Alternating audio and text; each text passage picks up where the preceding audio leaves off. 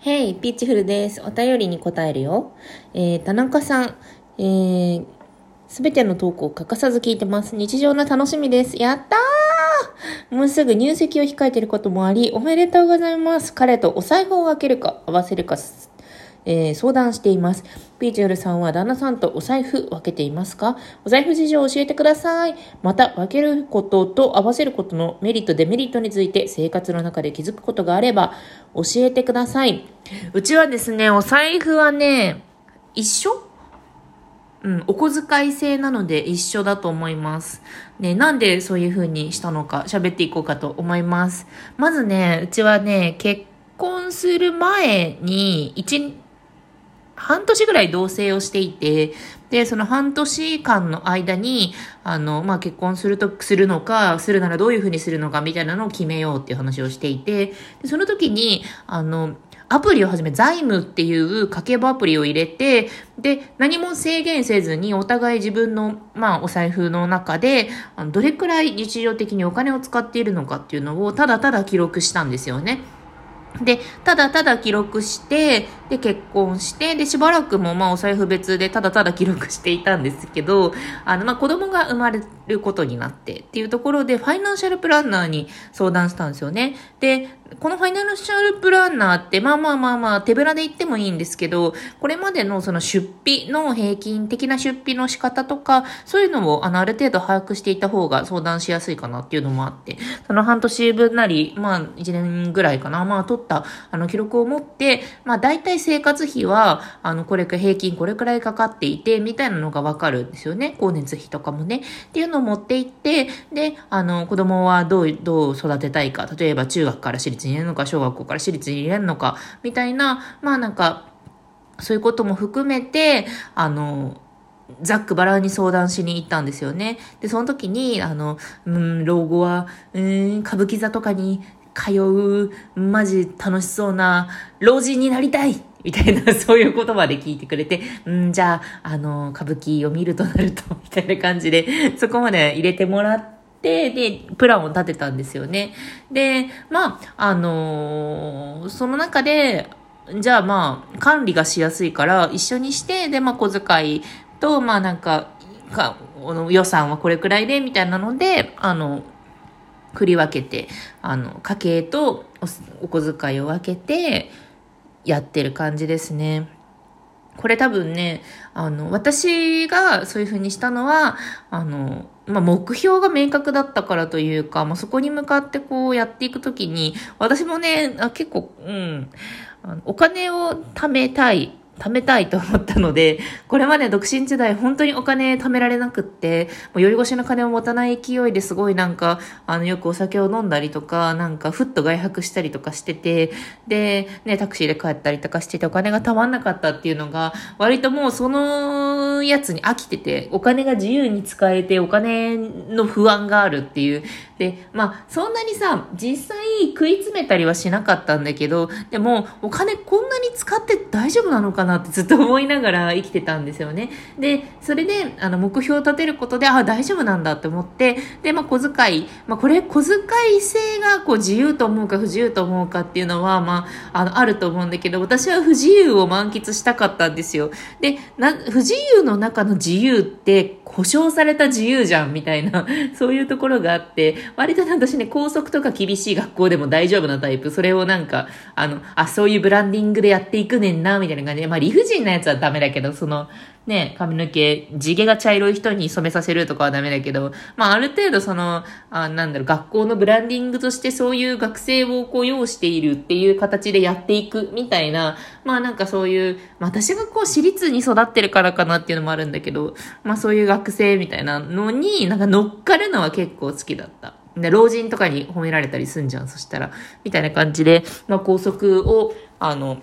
なるほど、なるほどって思うタイプなのもあり、だから縛りの中でやっていこうということで、あの、やりました。だからね、毎月、あの、月末に、今も財務で管理してて、財務で、まあ、いくら使いました、これに使いました、みたいなのをこう振り分けて、あの、やってます。で、多分ね、お財布を別にすると、ある程度、この、将来に向かって貯めるお金っていうのを家計に入れたりとか、まあ、生活費を入れたりとかして、であとは自由に使う。多分残業代とかがついてたらね、自分の、全部自分のあれだったりとか、まあ、ボーナスが多めに出た場合は自分のものになったりとかするのかな。まあ、でも私はね、あんまりこう、あぶく銭に対する自分の、あの、アティテュードに自信が持てないくて、あの、あ、でもこんな有効に使えてんのかなみたいな気持ちに結構なっちゃうんですよね。あの、消費が苦手っていうのもあって、最近ね、お小遣い制によって消費欲求がやっと出てきて、あの、まあ、お小遣い制のね、なんか私はね、会社の経費みたいな気持ちで考えてて、で、自分がこう本を読んだりとかするときはお小遣いから出るんですけど、でも、あの例えば、子供も使うものだったら子供費につけられないかとか、それとかまあ、夫が使うというならば、夫婦共通の娯楽費に入らないか、つまり半額にならないかとか、そういうなんか、割となんかこう、色をつけ、お金に色を、色分けしてやっているわけで、これ、うちの小遣いから拠出しなくていいんじゃねみたいなのを結構協議したりとかして、で、そこでこう、プラスを得たりしてますね。あと、決まりとしては、副業、のあのお金の振り分けも決めてて、で、年間10万円までは、あの、そのままお財布に入れていいというふうになってます。で、もう10万円を超えた分からは、あの、100万円くらいまで、120万円かな。まあなんかわかんないけど、そこまでは、あの、もう10万円で定額払いでやっていきましょう。で、100万円を超えた部分からはまた他の両立でやりましょうみたいな、その副業をやるモチベーションってさ、まあ残業代はあの基本的に家計にインしてるんだけど、副業はまあプラスの努力でやっていることだから、それに対してこう、金銭的なものがついてこないとあんまモチベーションにならないよねっていうので、あの、そういうルールでやってます。あと、まあ、副業で使うものをこう経費として生産したりとかね、例えば、まあ、パソコン買い足しましたとかだったら、じゃあ、まあ、副業の経費から出しますとか、まあ、そういうふうに、まあ、小遣いを減らさないで済むような仕組みを作ってやってます。多分ね、これ本当に性格次第かな。でも、なんか一般的には、あれだよね、あの、お金が結構余裕がある、老後とかそういうこと、教育費とか考えても余裕がある人は、夫婦別財布の人が多い感じがしますよね。結構、もう本当にしっかりと合体して無駄なお金を出さずにやっていかなければならない家計っていうこともまあ調べてみればあるかもしれないので、まあ、ひとまずはこう目標を見ることからかな。まだ多分もう結婚前っていうところだからお若くいらっしゃるでしょうし、まあこれからなんかぼんやりとさ、なんかい家も欲しいな、子供も二人産みたいな、とか、なんかそういう風な、なんか人生プランがあるかもしれないけれど、それってお金に落とした時にいくらなんだっていうのを、まず最初に把握するのがいいかなと思います。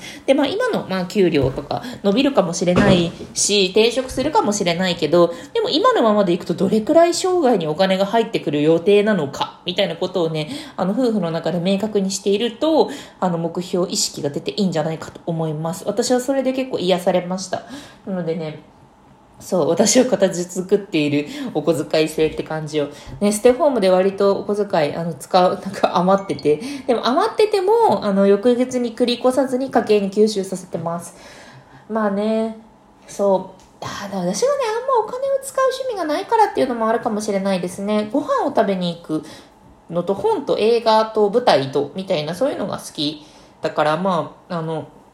お洋服を買ったりすると、すごくまあ、厳しいのかなとは思ったりしますけど。っていう感じで、ね、あの、こういう人生セットでやっていきたいんやでっていうところを、あの、お金の、クリティカルなお金でこう、見積もって、で、そこから、まあ、そのお金を捻出するために、夫婦でどうやっていくのかっていうのを決めるのがいいんじゃないかなと思います。そう。私は、すごい、二言目には、あの、まずは妊娠できるかどうか、あの、夫婦で検査しろっていうのと、ファイナンシャルプランなり相談しろっていうのですぐ言います。本当に、おせっかいだわ。でも、おせっかいだわ、と思いますわ。ほんと何にもできなかったからね、貯金もね、私ね、独身時代にね、という感じですね。あ、じゃあ私なんかあと1分半ぐらい余ったから近況を言うわ。あの、昨日、おととい、昨日、おとといと、夫が出張で2日間ワンオペ育児をやってました。あの、お風呂に入らせるまでがちょっと大変なんですよね。でも結局、まあ、保育園に行ってるから、だから、あの、7時ぐらいに起きて、で、ご飯食べさせて7時半、で、8時半に家は、家を出るみたいな、あの感じで保育園に連れてくので、まあ朝は7時から8時半までの1時間半、で夜はあの6時にあの引き取ってて、6時ちょいちょいにご飯食べさせて、7時にお風呂入れて、で、8時半に眠らせてるんだよね。だからつまり2時間半 ?2 時間半。ね、朝のそう考えると短いな。朝の1時間半、夜の2時間半。閉めて4時間をやってます。でもこれずっとお世話が結構あるからね、ご飯食べさせるにしても大変だし、みたいなのをね、一人でやって、はあ、やったわと思ってます。うちのね、あの、夫があと5分、10分ぐらいで帰ってくるらしいので、一緒に半沢直樹見ようって言おうかなと思ってるけど、出張でお疲れだから見てくれないかな半沢直樹、面白いよね。というわけで、答えになったでしょうか？まあ、金額出してみらんとわからんなというふうに思っています。でもこうね、目標をね、一緒に追う仲間がね、できるのは楽しいことだからね、夫婦でいて最高の、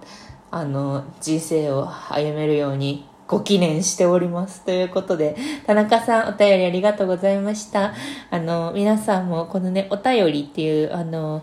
なんかところがあるので、そこから何でも、あの、おしゃべり、話しかけてください。見てます。というわけで、ではね。